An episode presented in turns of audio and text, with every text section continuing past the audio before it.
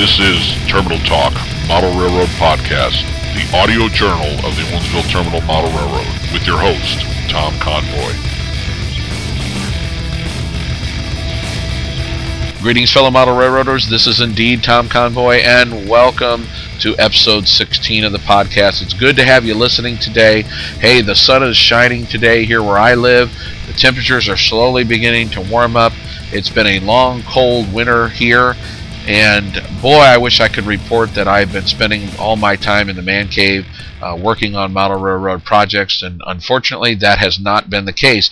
But I have some interesting news about the future of the Owensville Terminal Model Railroad, and that news is I'm moving, which means new model railroad room.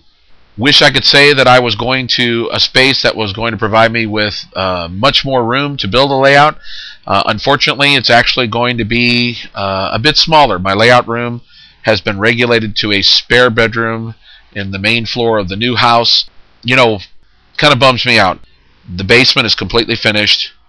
An awesome spot for a brand new model railroad. But unfortunately, my wife has laid claim to that space for her hobbies and crafts. And um, hey, you know that's okay. I've uh, I've had the uh, run of the old house that we lived at uh, with a basement with the model railroad and all. So uh, I'm happy to give that space up. But uh, I do have my own designated room, which is uh, great.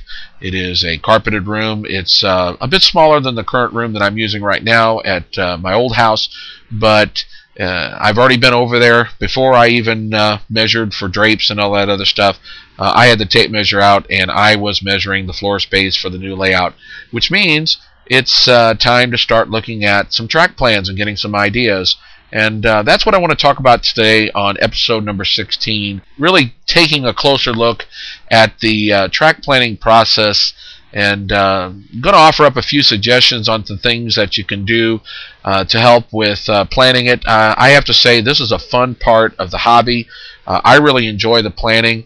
I think it's one of the reasons why I have found myself not getting to the point of finishing a model railroad to completion is after a layout gets so far, and I have to say, when I get towards scenery, it seems like as soon as I hit the scenery work and the scenery starting to progress, I start getting these thoughts about, uh, hey, what about building something different? So that's where I'm at now, and I want to talk about that a little bit more on this episode.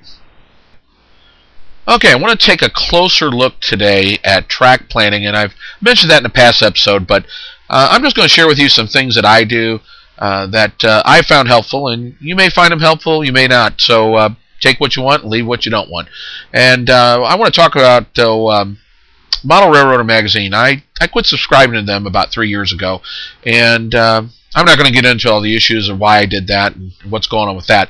But uh, one of the features that I really used to like and I really do miss is the uh, track plans that they would put in the different issues. And I know on the uh, website if you subscribe, you have access to their uh, track plan database, and uh, that probably was my favorite feature. And I guess that's probably what got me in the most trouble when I was building a model railroad. I happened to see a brand new track plan that looked really interesting and thought, hmm, maybe I ought to scrap what I'm working on and, and build this one. And uh, that's what I want to talk about. Uh, when you're looking over track plans, uh, keep some things in mind. Uh, first of all, um, is it going to fit the space that you have? And I know when I first got started in the hobby, it was you dream big and and you look at spaces. Yeah, I can fit that in there. And uh, the reality is, when you start to try to cram everything in there, especially if the space doesn't fit, uh, listen, I'm going to save you a lot of heartache. Uh, it just doesn't work. Uh, there's things you can do. You can modify track plans and all, and that's uh, uh, that's really what you should look at. Um, I won't say that you shouldn't take a track plan out of Model Railroad or, or any other hobby magazine and build it the way they have it. But here's the thing. I find that I've never been able to do that. Even even when I had the best intentions of building it exactly the way it looks in the book. Uh, keep in mind the track plans that are drawn won't necessarily fit, even if you have the correct space. Uh, that's just the nature of those drawings. So here's a suggestion I have. As you're going through track plans, pick something out. And listen, you can spend years doing this because you're always thinking, well, maybe next month I'll find something a little better.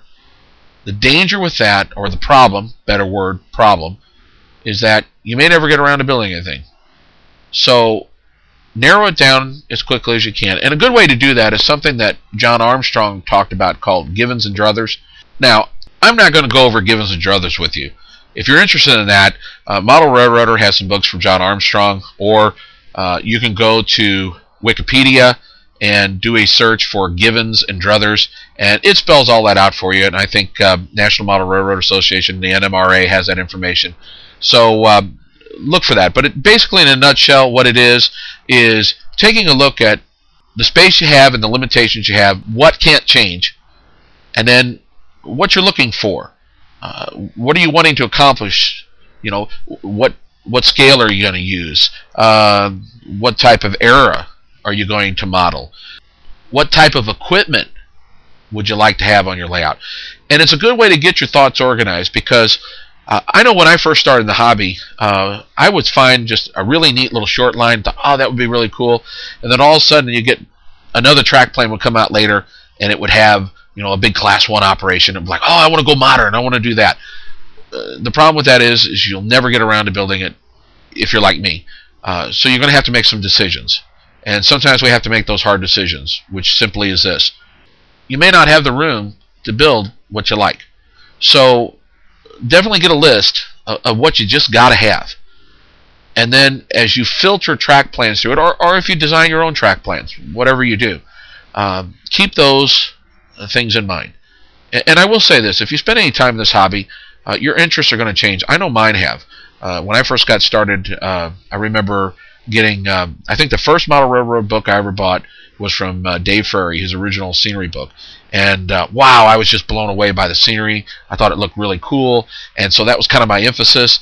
And then uh, as time went on, I started getting, you know, reading more about operations and and reading Tony Koester's articles and Model Railroader, and just kind of going that way. And and I found myself fluctuating where one minute I I wanted to build a real big scenic type layout, and then the next minute, no, I want to build something for operation. Um, I tell you what, you'll never get anything built doing it that way. So pick what you like, and keep in mind your interests may change, but you know following your givens and druthers for that uh, will really help go a long way. And uh, I want to talk about what I'm doing with mine, and uh, hopefully this will help you out. When I went to my house that I'm going to be living at, I, I went ahead and did all the measurements, and it's very important in the layout room that you have or whatever space you have, take careful measurements. And uh, I did that, wrote everything down, and uh, now it gives me a footprint that I can look at.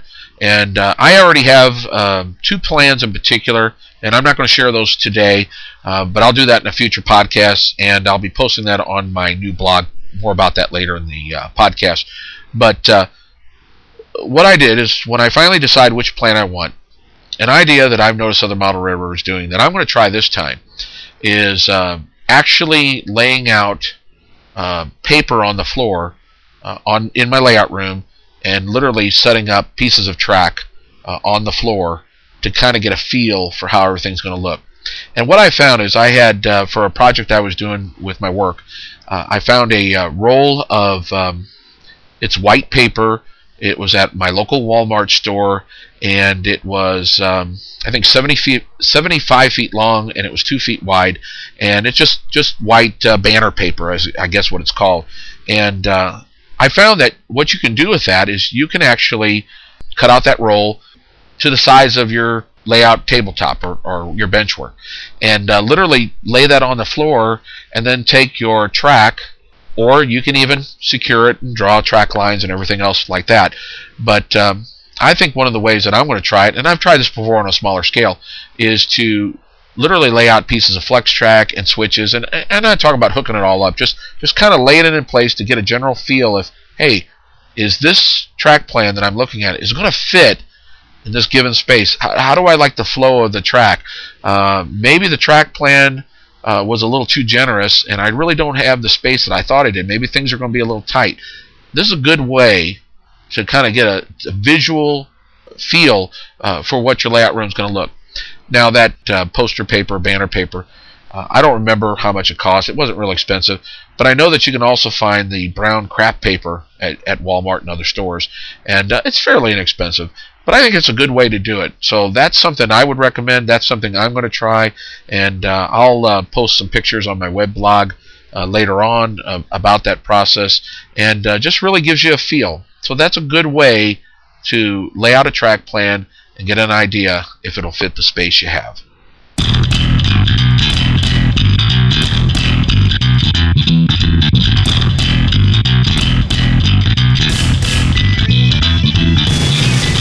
The tirade.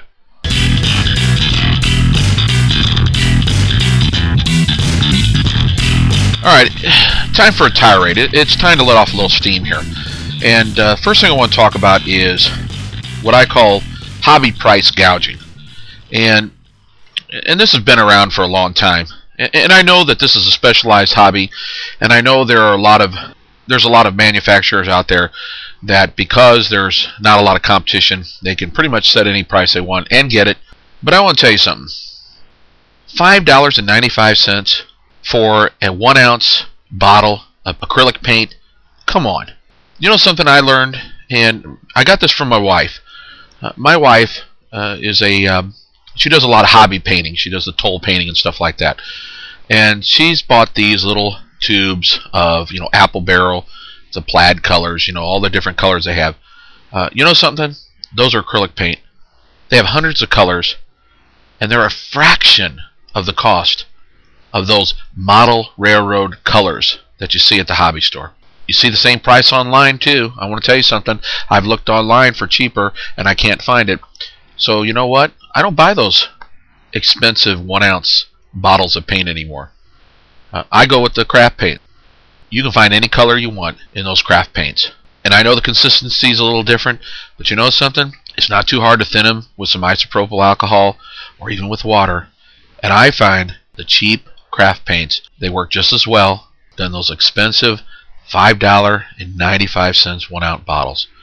Uh, so that really gets me steamed. And, and I have one other thing. I was out last month and uh, went to Harbor Freight.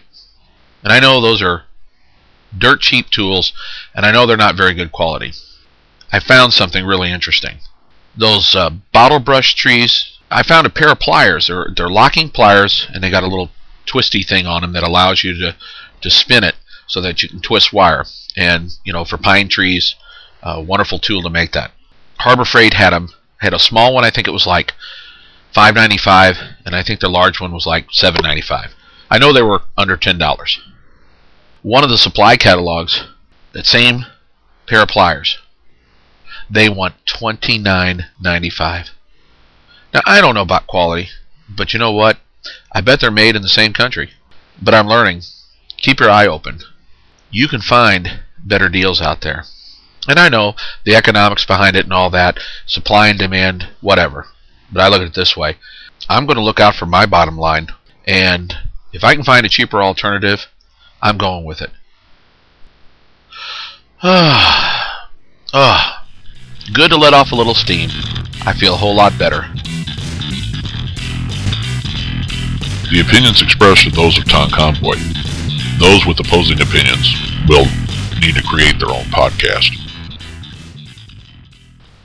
That's pretty much going to do it for this episode of the podcast. Uh, don't forget to visit my blog page. Got a new one now. It's at otmodelrr.blogspot.com, and uh, I'll be posting my different uh, model railroad projects there. Uh, that's my uh, Tom's Model Railroad Scrapbook page. And uh, Terminal Talk page is no longer on Podbean, so you can find that now over at terminaltalk1.blogspot.com. Anytime I have information or links for the show, I will post them on each episode. So be sure to visit both of those blog pages. And once again, thanks for joining me on this show, and uh, really do appreciate those of you who are subscribing and listening, and appreciate the feedback. So thank you very much.